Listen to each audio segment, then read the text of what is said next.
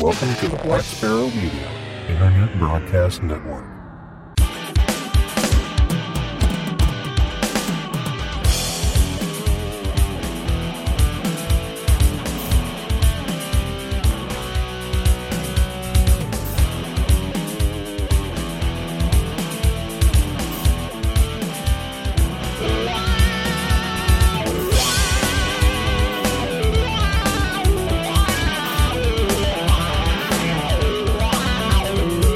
Listening to Linux in the Ham Shack.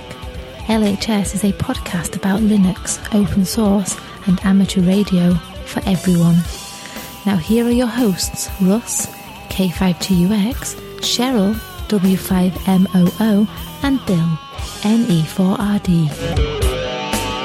Well, hello everybody and welcome. You have tuned in to episode number 491 of Linux in the Ham Shack, the most terrific amateur radio podcast on the internet. We thank you for being here. This will be our deep dive episode, so we're glad you joined us for this. And uh, before we get going too far into our deep dive, let's go ahead and introduce ourselves. Uh, Cheryl is not with us tonight. She's W5MOO. I'm Russ, K5TUX. And I'm Bill, NE4RD. All right, so we're going to do a deep dive that kind of expands on our random topic wheel topic from last time around, which was Is amateur radio noob friendly?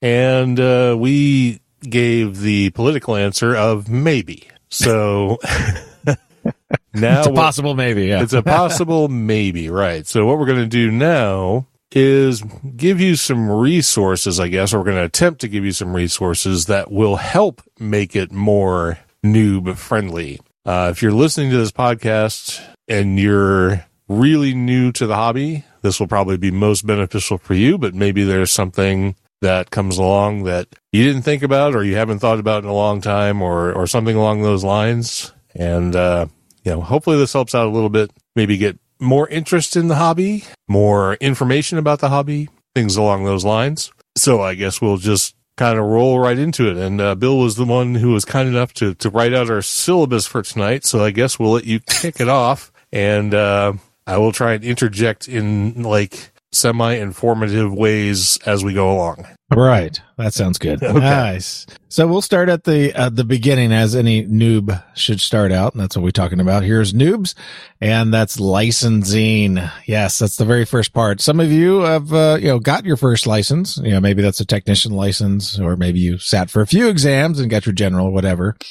Um, but, uh, we want to help those that are maybe just got that very first license and, uh, maybe looking for study information or where we can get more information on licensing in general. And of course, uh, some of the resources that we quickly come to mind, uh, when we put this together was, of course, the KB6NU study guides. Uh, the very first one, if you're unlicensed, uh, the technician guide is a free download. Uh, you can download the PDF and uh, read that to your heart's content. Uh, he has actually has, Dan has, I believe on YouTube, even, the day crash course, is up there on YouTube. So you can even do a course on YouTube with Dan. Uh, where he basically uh, does the live study guide, which is really really cool. And uh, maybe if you uh, just happen to pass your test for the first time and really don't have a have a good concept of uh, the basics that were in the test, but you just happen to go and pass it, you know, because there are people that do that.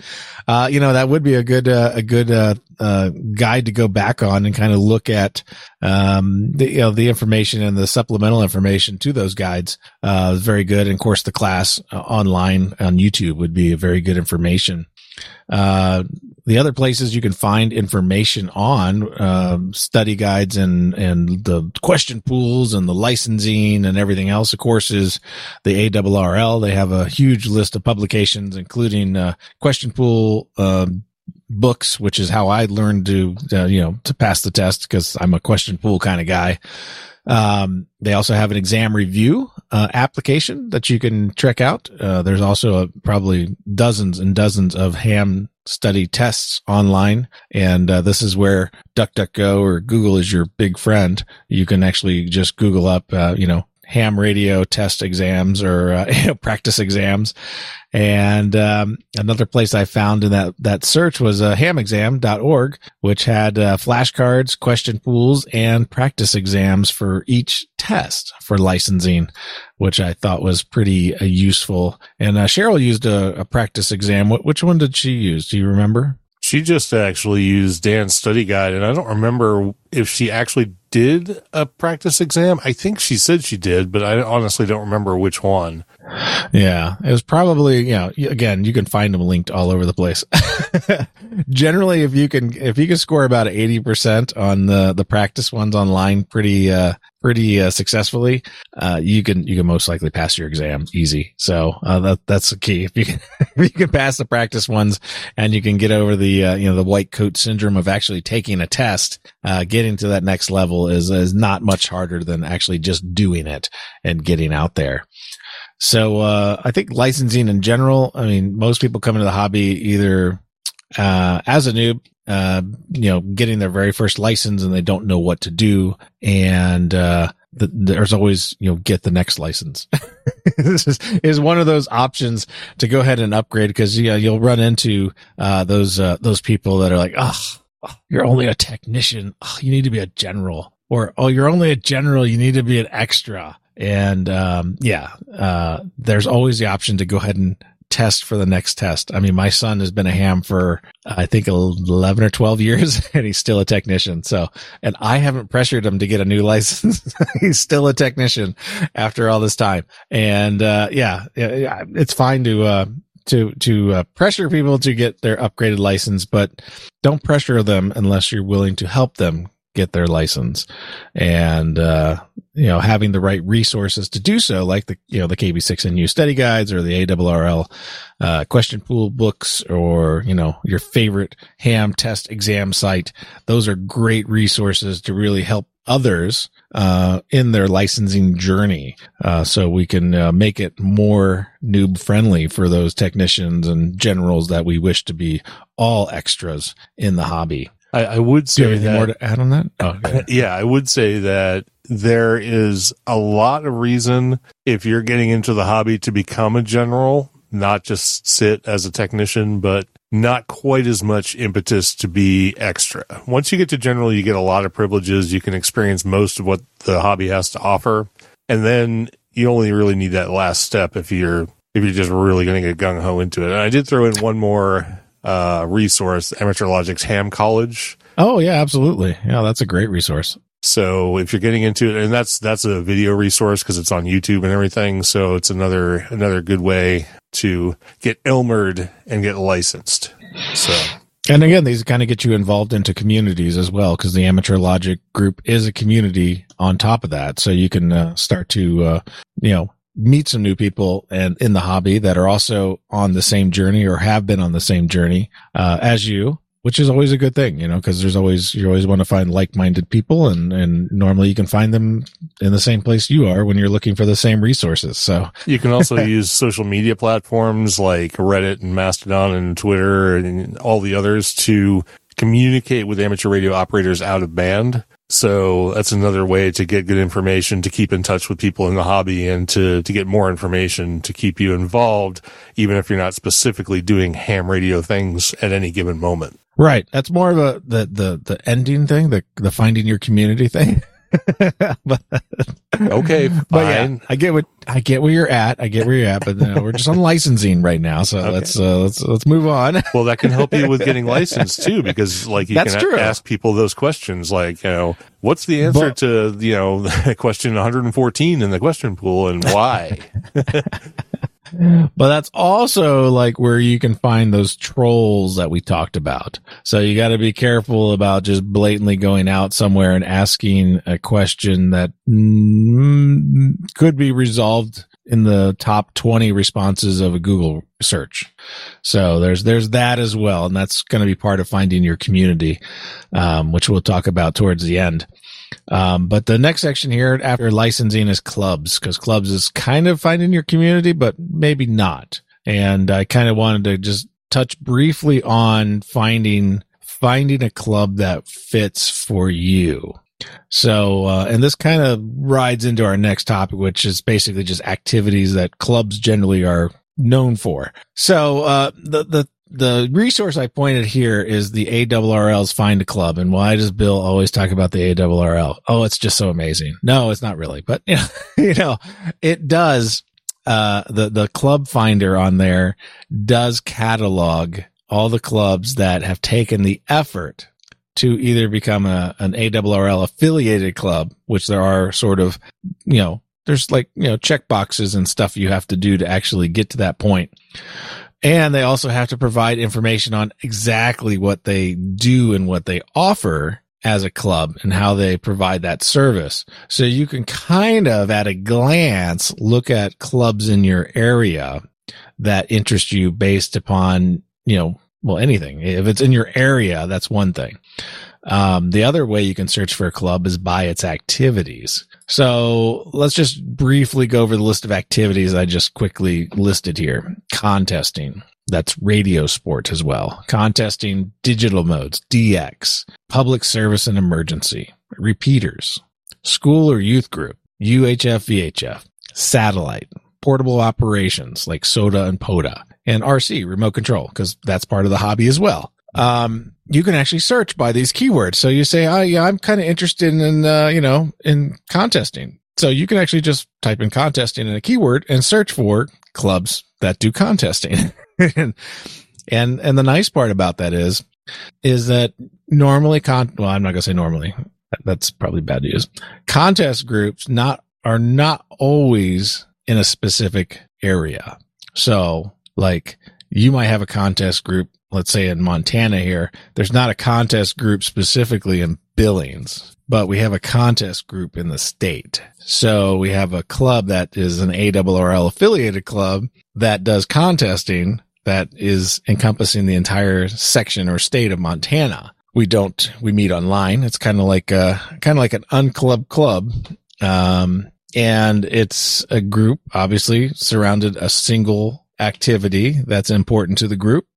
And it's, you know, that's, that's what interests me. So, uh, you know, if I were looking for a club that, you know, did public service, it surely wouldn't be a club that only did contesting. So you do kind of get these indications uh, based upon the activities inside the club finder that tells you a little bit about that club.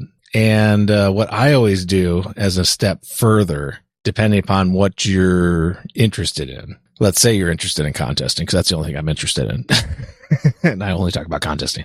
Um, you can actually take their club's call sign and see if they actually use it when they contest. And that's a, that's a nice litmus test to see if they actually, uh, actually use it for contesting.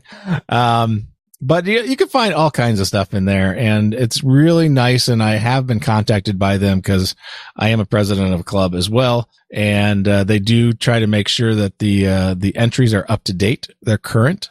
Uh, I believe an affiliated club every year has to report back um, their membership. So they do keep track of the clubs actually being still there and still active. Uh, so you shouldn't run into many dead ends trying to find a club in that group.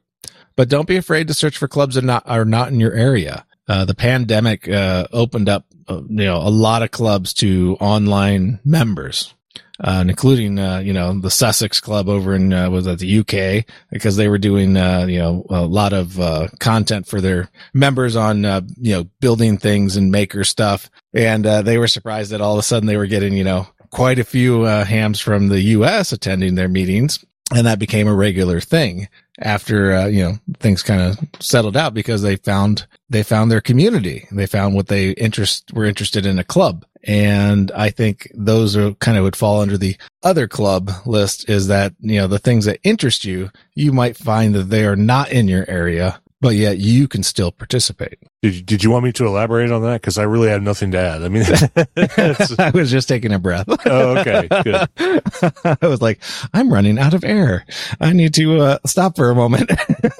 and I was waiting for you to see if you wanted to fill something in there, but I will say that with clubs in general. There are local clubs and there are regional and national and international clubs too. So you don't have to necessarily limit yourself and I, I know you you sort of touched on this, but you, you don't have to limit yourself to a local organization because maybe the club in your area is not particularly noob friendly or something like that. But there are definitely clubs that support online activities or, or nationwide communication or international communication or specialize in uh, tech information or you know um, global brotherhood and things like that. So you, you definitely want to check out any resource that might be available to you. And of course, the search engines on the internet are your friend to, to find these groups. They, they may not be, you know, 10 miles down the road, but you'll definitely find like minded people to uh, help you on your journey. Yeah, absolutely. So don't be afraid. Don't be afraid to reach out and look around and, uh,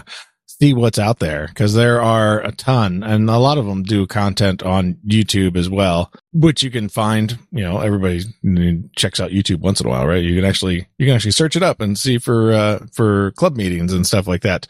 Uh, you can find some, uh, interesting clubs that are doing, uh, things that engage the online community. Um, of course, there are sort of unclub clubs, which should be communities surrounding um, you know, podcasts, YouTube channels and whatnot. Again, that might be in your finding community area, but, uh, but if you're looking for a club specifically, you know, a good place to start in the U.S., of course, is that ARRL, uh, Club Finder. Um, and then, then don't be afraid to search beyond the borders of the U.S uh, for a club that maybe uh, is doing stuff that you want to do. Maybe you're doing maker stuff. Maybe you're doing RC stuff, and you know maybe there isn't you know an RC club you know even in the U.S. that you're interested in, but there's an RC club over in the U.K. or you know in France or something like that that does a lot of cool stuff and you know experimental stuff.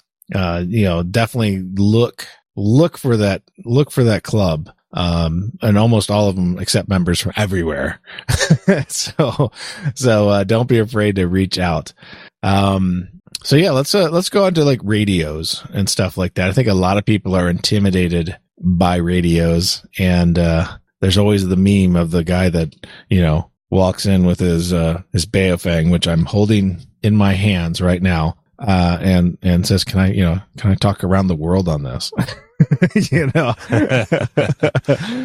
um, so we have to clarify that once upon a time, the answer to that question was no. Uh, the answer to that question is no longer no, but we're not going to get into the, the pros and cons and the, and the trials and tribulations of whether talking on a Baofeng connected to the internet is amateur radio but I was actually going to bring that up as a sort of trailing topic to the to the activities thing because now nowadays even as a technician you have that option those digital communication options for communicating with other hams and that is one way that hams and clubs often attract members and disseminate information is using those technologies. So if you wanted to be a part of a club, an RC club in England, for example, and you live in Wisconsin, it's a lot easier as a entry level ham these days than it used to be.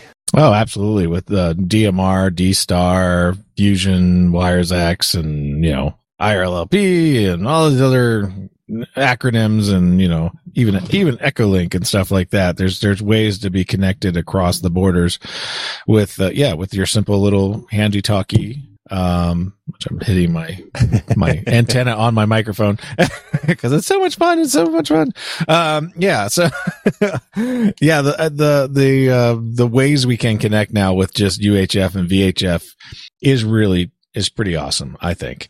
Um, it does get a little bit more convoluted, I think, when you get into digital handhelds because you have various technologies and there may or may not be a, a local repeater in which gets you onto that on ramp to using that technology, whether that be DMR, D Star, what have you. Um, and in that case, you're, you're kind of on your own to use a hotspot, which you use a hotspot, right? You have probably multiple hotspots.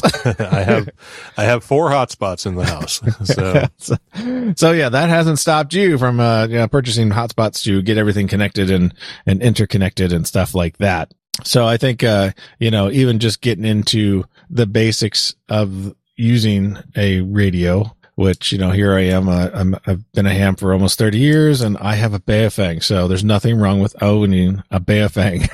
so I use it for emergency services and, uh, hiking. So that's my purpose for having that radio. And, um, Yeah, yeah. So uh digital radios, I think I don't know if those are for basic. What do you think? I mean, I mean they can get you connected to stuff, but there is such a learning curve on using digital radios. Well, there is on some digital radios. I would say that I would not introduce an entry level ham to DMR right away. The big thing about DMR, it was not originally an amateur radio technology. It was a commercial technology that was translated to ham radio use. So it has a different paradigm. It has a different way of working that has been made to be used in amateur radio. And I think that's where the steep learning curve comes with that. But digital radio technologies that were made for ham radio are a little easier to get into. However, anytime you want to get into a radio that uses these technologies, the price automatically goes way up.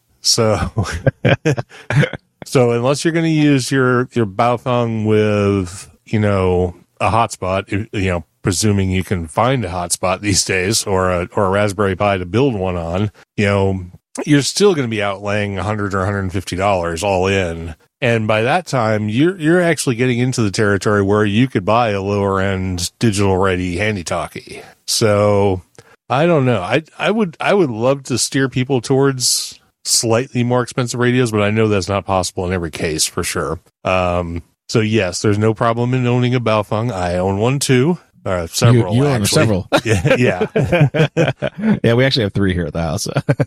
I I even made a hotspot out of one. So oh, nice, awesome. So yeah, I mean, I, I'm not sure where you were like where we were going to go down this radio road. Um, Not too complicated. No, Okay. that's the thing. Yeah, I don't want to go. I mean, yeah, I would say if we have we have three categories here. You got the starter, intermediate, and advanced, and we know every starter ham starts with a, a handy talkie generally.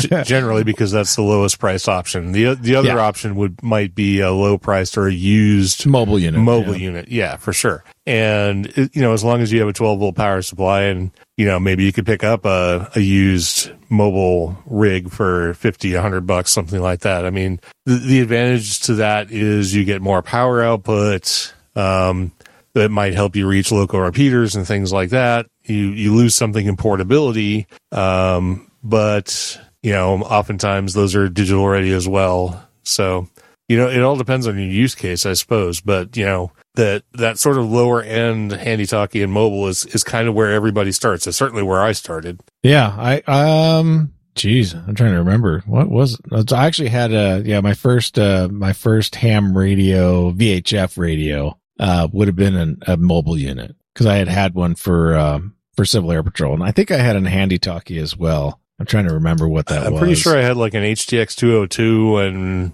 well, maybe some really early mobile rig uh, that I wouldn't even remember what it was, but Yeah, I had an Azden. I had an Azden I think 5000, 4000 or 5000 and then it got struck by lightning. And then I got a new Azden thanks to uh, Allstate of Florida.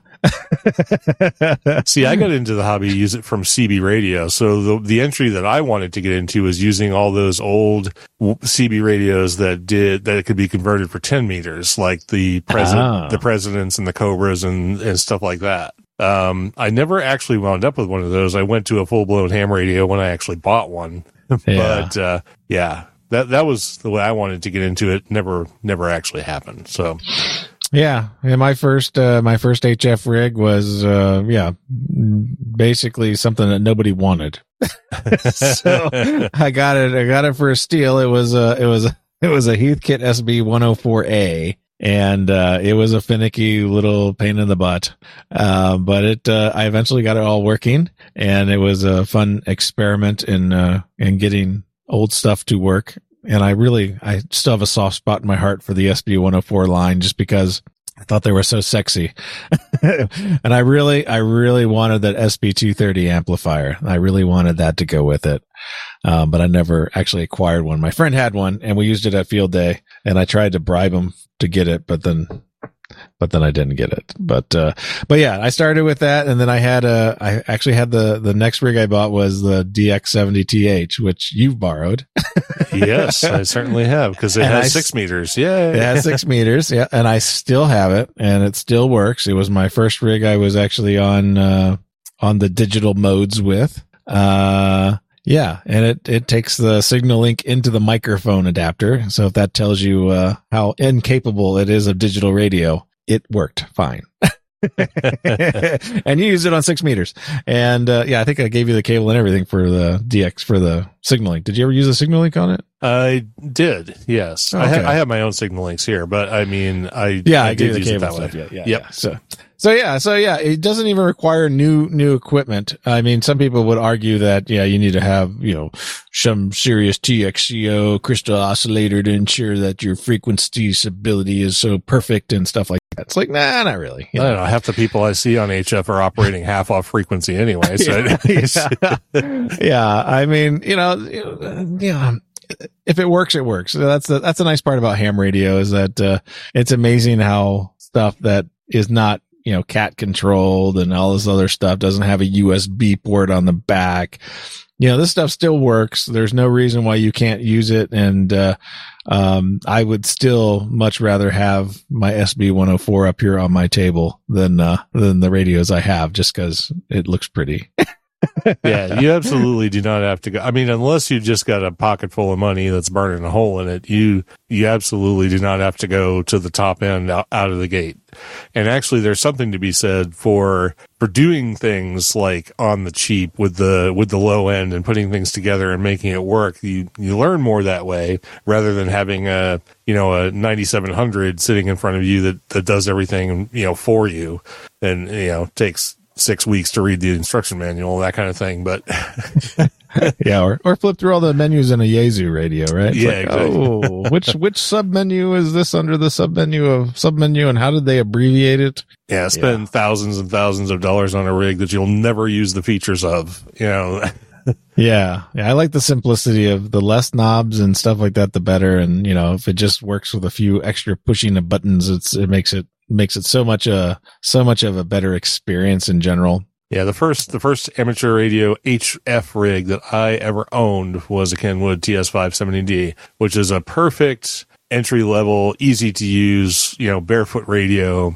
And that is the radio I still have. I mean, I, I did buy one new one, but, um, I still use that 570 because even though the thing is, God, was going to be pushing 25 years old now, Yeah, um, it still, still operates perfect every day that I want to use HF. So yeah. So uh, yeah, you don't have to listen to your crazy friends or somebody that says, "Oh, you got to have the latest, greatest radio with all the bells and whistles and a waterfall and all the pretty graphics on the front and stuff like that."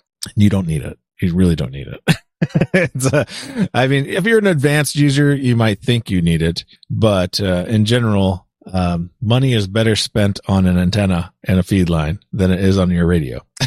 Because you're going to get more bang for the buck out of your antenna, which is a great way to segue into antennas away from radios because we don't really want to get into radios too much more.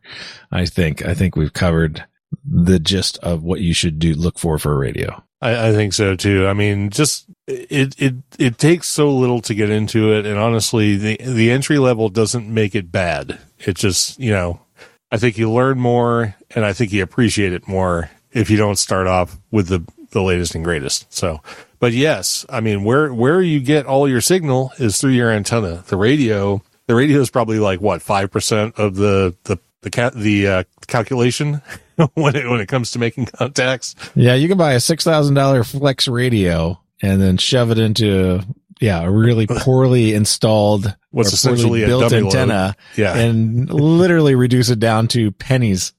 it's not worth anything because you just plugged it into something that is absolutely no way of performing um in any way. And yeah, well, so we're talking about antennas. Um, we did list some starter antennas here as a vertical and a J pole, and those are going to be your VHF and UHF antennas, obviously by default. Uh, most people think of those as their antenna. So like when you're, you get your handy talk, you have the little rubber ducky and, uh, you know, you can plug in an adapter and some feed line and actually use a mag mount, which uh, gives you more range because the antenna is full size or larger size. Maybe it's a quarter wave, half wave, five eighths wave or something like that and can get your signal out a little bit further with the same amount of power. Uh, the same thing is, uh, you know, very true when you uh, have an antenna at your house. Um, a J pole is another antenna. You can actually buy commercial J poles, but there are many, many friendly designs of building your own J pole. Um, a lot of clubs build them, uh, as kind of like an entry level build your own antenna thing. I see that quite often and a lot of people showing off their J poles. I have an Arrow J pole, which is a commercially built J pole. And that's what I use for VHF and UHF when I decide to actually plug it in. so, um, so those are great starter antennas. Uh, for HF purposes, a good starter antenna would be a dipole. Um, uh, I actually almost throw an end-fed half wave into that starter antenna just because it's all banded. Um, you can buy commercial versions of an end-fed half wave and, uh, you know, it says it does 80 to 10 without a tuner, but you know, we all know better. You definitely want to have a tuner on that antenna. Um, yeah. And then as you progress from there, you know, you, you oh, you got to have a beam and you got to have this and you got to have that. And it really depends on what you want to do in the hobby and how far you want to communicate. And then, you know, there'll be discussions, especially when you're in the VHF and UHF. You know, uh, do you want to do weak signal stuff? Are you looking for long distance contacts on VHF and UHF? And, uh, this would be the non FM variety, although some people do some FM skip or some tropospheric ducting with FM. I mean, a lot of people get involved in single sideband and CW and as well the FT modes, the digital modes on VHF, UHF, SHF, and all that other HF things up high.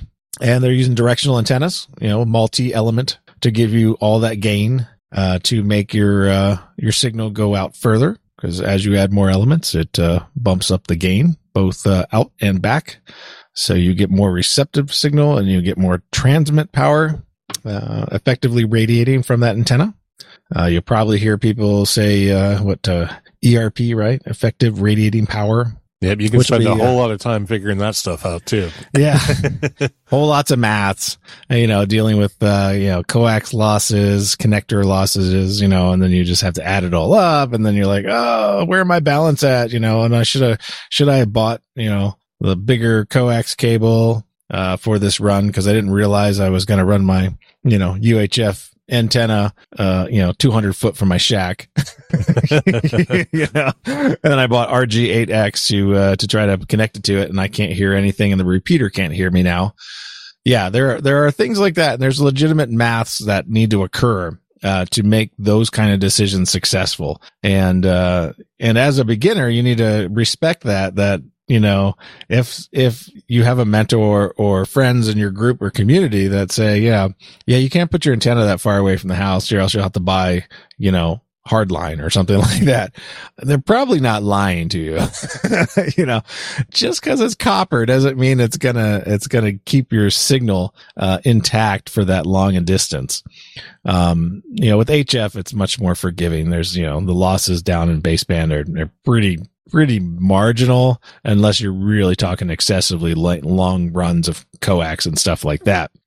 But, you know, your antenna system includes everything from the back of your radio to the sky. So you need to always consider the coax, your connectors, and your actual antenna and the structure it's built on. If it's built on anything, or maybe it's a tree hung in a tree or whatever.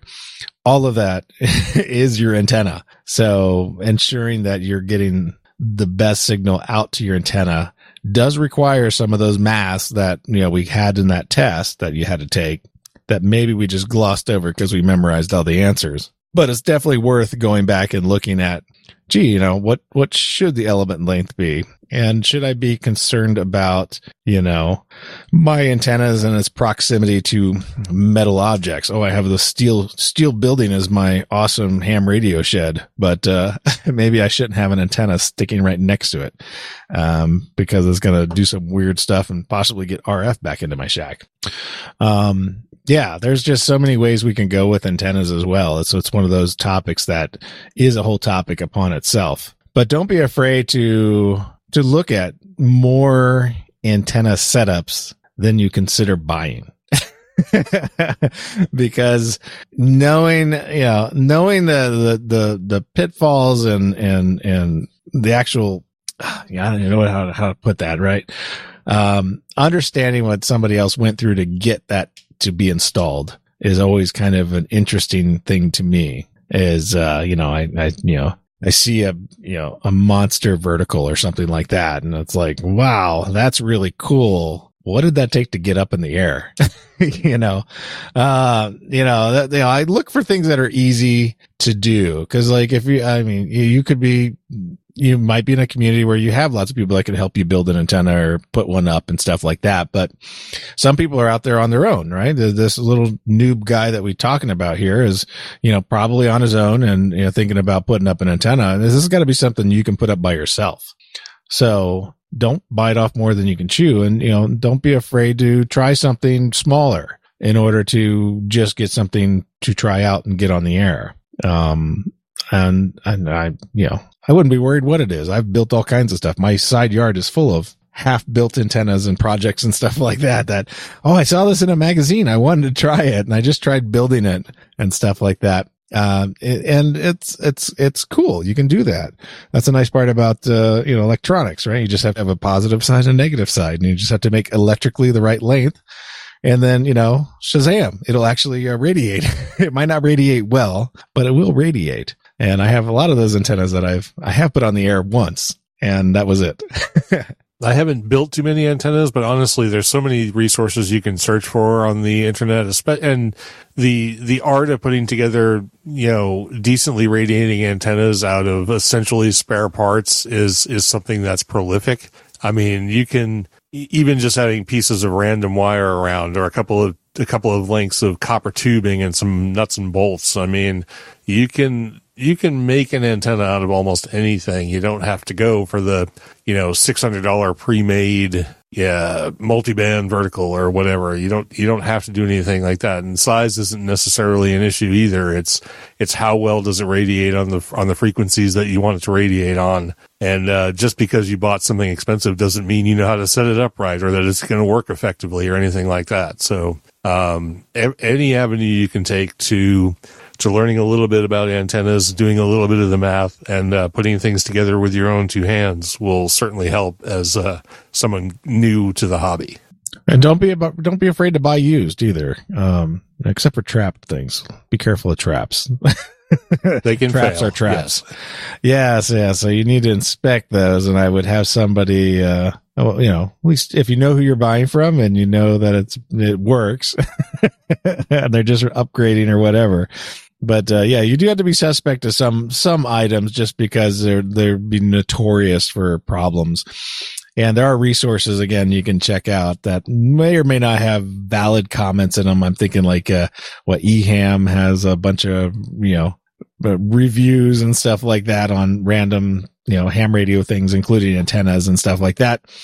But like, if you sift through all the things, it's kind of like looking through the Amazon reviews. You know, you toss out all the really like, oh, it's the greatest thing ever. And you just toss those out and you toss out the ones it exploded as soon as I plugged it in. Those are not, you know, those are not good. The one stars and the five stars go and you look at all the, the two, three and fours and generally you can get a good feel for how something performs and even ages if it's something older like I run a uh, a butternut HF9V here um, that I bought used from someone for 200 bucks. But uh, we were just talking talking to somebody about it. I think maybe it was Jim. Uh, and uh, it's like a $900 antenna now or something like that. And it's like, oh, I, I wouldn't pay $900 for it, but Maybe I would. I don't know. it's that antenna that keeps surprising me every time I, I did it. Like we just, I just worked you what, like on three bands right in a row. Boom, boom, boom. yep. so it's like, it's so painless to, to use the antenna. Uh, but yeah, it was, I bought it from a ham that, uh, had actually two of them and I should have bought both of them. Uh, so I could have spare parts. Um, yeah, it was just basically changing out, doing a different thing with antennas. And, you know, I was like, yeah, I'll, I'll take it. And I went there. I took it it down so I could see how it comes down and I could see how he had it installed. And I used basically exactly how he had it installed. I kind of set up the same setup in my backyard and I put it back up the way it came down. And, uh, yeah, I mean, I, I got that antenna, what, 10 years ago. So, I mean, I, I was pretty experienced with putting up antennas and stuff like that, but I still, I, I, I look at it, I, I study it. I was like, I want to make sure I don't screw this up. Uh, cause, you know, some of these antennas are, uh, you know, kind of complex in their design and tuning and stuff like that. And uh, when you get into more complex antennas, like the, this one's a complex one because it's, it's nine banded. So it's got a lot of, lot of pieces and, and, and, and, uh, coils and, and wires and everything else. And it's important that you understand, you know, how that all, all sort of works. And, uh, uh, I think that's all part of understanding the antenna is not just going out and, oh, I bought something out of a catalog is like, you should, you should take a little extra time and really study exactly what you're getting into and understand how it works, how it, how you install it, how you tune it, how you maintain it. Because I mean, once you put up the antenna, it doesn't mean you ignore it until one day it dies uh, you know, some antennas you want to take down in the winter and, and do some maintenance on. Maybe, uh, you know, maybe those trap holes need to be sealed, you know, so they don't get snow in them and stuff like that. Uh, maybe the wind is blowing around and your, you know, your drip edges are now on the top and on the bottom. So your drips are no longer dripping. They're just basically creating piles of ice and, and whatever. Um, but yeah, you should understand that, you know, it's, it's something that does need to be maintained. It's not something that's going to just work magically forever. And then one day, you know, oh, okay, I just replace it. It's disposable. Um, they're, they're definitely not. They're definitely not, except for trapped antennas. No, just kidding. You're dissing on my trapped antenna. I know, I know, I know. I have traps that I've had forever too, but I have, I have run into a few over the years that's like, why isn't this working? Oh, the trap's burned. it's got, had some arcs and sparks inside. You got to kind of investigate that stuff. Got to do a little MacGyvering to, uh, to bring those back to life. Um, but yeah, yeah, there's, yeah, a million different antennas. Uh, again, I think we've recommended in the past, uh, you know, get, get a book on antennas or, or, or at minimal, get a, uh, get a, uh, the, uh, well, what's the big guide? I can never remember the big guide. Isn't it just like the ARRL antenna book or something like that? Well, the antenna book is the Bible for antennas. I, I consider it the Bible for antennas. Um, but there's also the, uh, the, the handbook. Yeah. The ARRL handbook, another ARRL product, uh, that has an antenna section in it that, that is comprehensive and, and definitely fills you into those details so you can understand that, uh, yeah, it does take a little bit more understanding effort in antenna design and installation um, all those items are important and they will make you look less of a, look like less of a noob if you actually understand just a, just a smidge of that, that information. Um, so you can speak competently about your antenna setup, uh, with someone that maybe is inquiring. Cause you know, you never know. You, people that are interested. Oh, you got, you got that antenna. Huh? How's that working for you? How hard was that to put up? And you can have these discussions. And then all of a sudden you're not the noob. You're the, you're the mentor. You're going to be mentoring them on the, their next antenna purchase. Yeah, that's right. And that's a, and, uh, getting into those conversations with other people is, uh, a little like finding your community. And there's communities built around amateur radio antennas as well as every other aspect of the hobby too. Did you see how awesome that segue was? That was awesome. I knew you were going to do that too. yeah. So, uh, yeah, the last part here that we want to kind of throw the, throw the bow around here and, uh, send this your way is that, yeah, finding your community. Um, Linux in the Ham Shack's a community. We have a community group that meets on Discord all the time and they talk all the time. And, uh, once in a while they're here live when we don't record at really odd times. um, but, uh, yeah, you, your community could be, could be anywhere. It could be on Discord. It could be on the radio. It could be down the street at the club. Uh, you never know. It, there's, uh, there's just so many places that you can find like-minded individuals um, they might not always be in a random Reddit post, um, or eHam review or comments on a QRZ forum posting. So don't be, don't be discouraged by the haters and the naysayers and the people that have nothing better to do than troll other people. Um, there's th- a community I think like in all, is right for you. Yeah, I think I think like in most cases those people are the vocal minority, but I think overall you're going to find like-minded people who are willing to help you learn, willing to teach, willing to be taught as well. And uh, yeah, you just just ignore the vocal minority. I mean, they're out there. They they try and get under your skin. They try to troll. They try to do all those evil things. But it's just as easy to ignore them.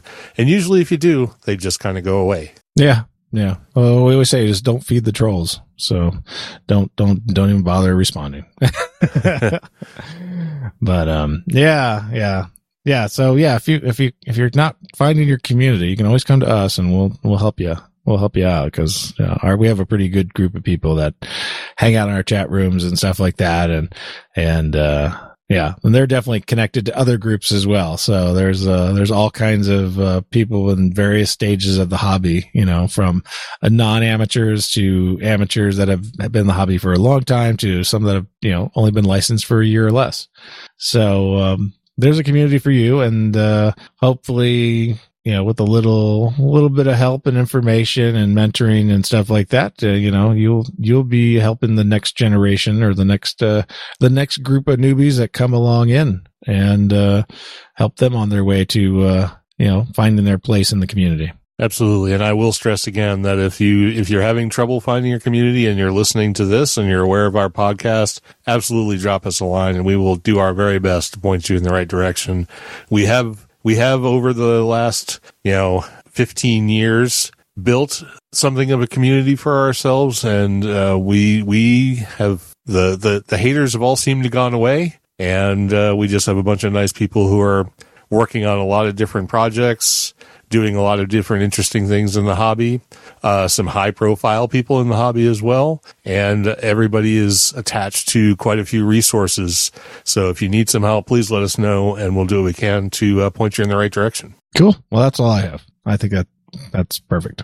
all right that's all i got too all right so hopefully that was uh, at least a little bit interesting a little bit entertaining and uh, maybe even a little bit informative that's that's what we try and do around here so appreciate you listening but before we get out of here we do have a couple of pieces of feedback we want to talk about i'll do the first one and i'll let bill handle the second one because uh, i've already responded to dan so Oh yeah. I, I, I replied to him on Discord. I don't think he's seen it yet, but anyway, uh, there was a YouTube comment. You're you're getting a lot of feedback on that uh, YouTube video you did about building the distro with Cubic, and this is another response to that from the Gen X gamer guy who says, "Great tool. Would love to have ZSH and a lot of other things installed by default. Also remove a lot of bloatware. Nice. We'll try after copy today." So looks like he's going to try and build his own Ubuntu distro with Cubic. So that's cool. Oh, nice. He's not telling you to do that. I think he's saying he's going to do it. So Oh, good, because I'm not doing that. Yeah. you get what you get and you don't throw a fit, right? absolutely. So, but thanks for the feedback. We appreciate it. And thanks for checking out the video also. So, and then, uh, Dan decided, KB6NU decided to respond to our episode about, um, well, it, it was a, our short topics episode, the last one, where we talked a little about, uh, a little bit about remote contesting or remote DXpeditions.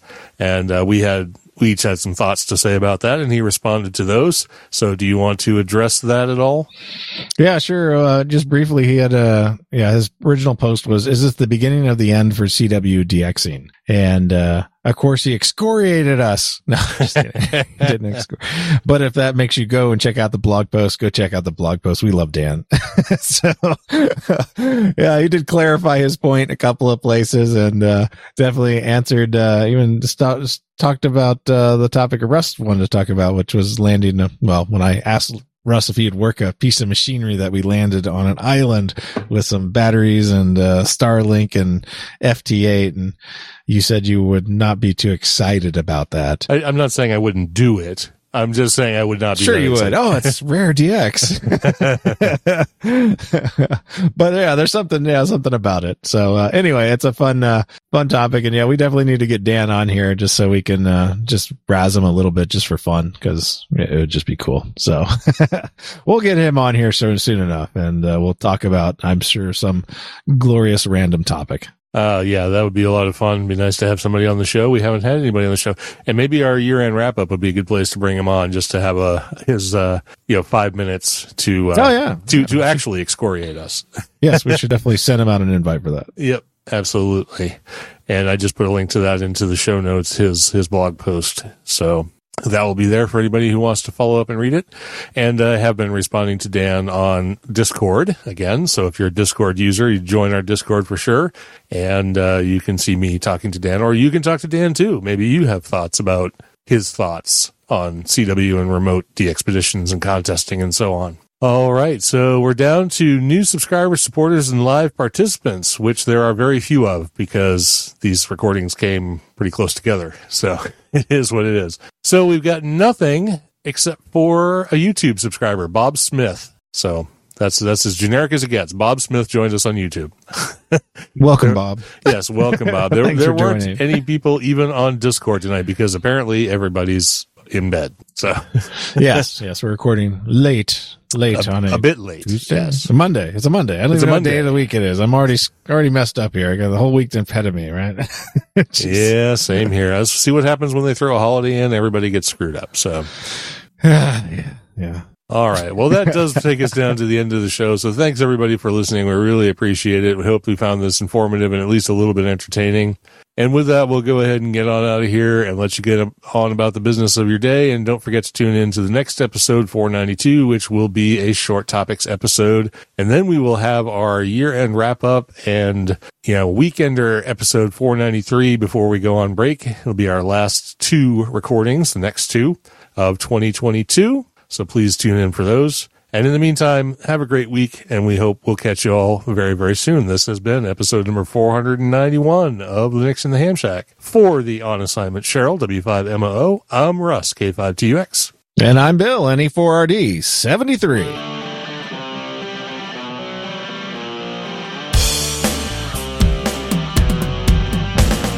Thank you for listening to this episode of Linux in the Ham Shack. LHS is a community sponsored podcast. Our website is located at lhspodcast.info. You can support the podcast by visiting the LHS Patreon page at patreon.com stroke LHS podcast or by using the contribute list on the homepage. We have a presence on Discord, Facebook, IRC, Twitter, and YouTube. You can also drop us an email at info at lhspodcast.info or leave us a voicemail at 1 909 LHS Show. That's 1 909 547 7469. Visit the online LHS merchandise store at shop.lhspodcast.info for fun and fashionable show themed merchandise. Until next time, remember to always heed your hedonism.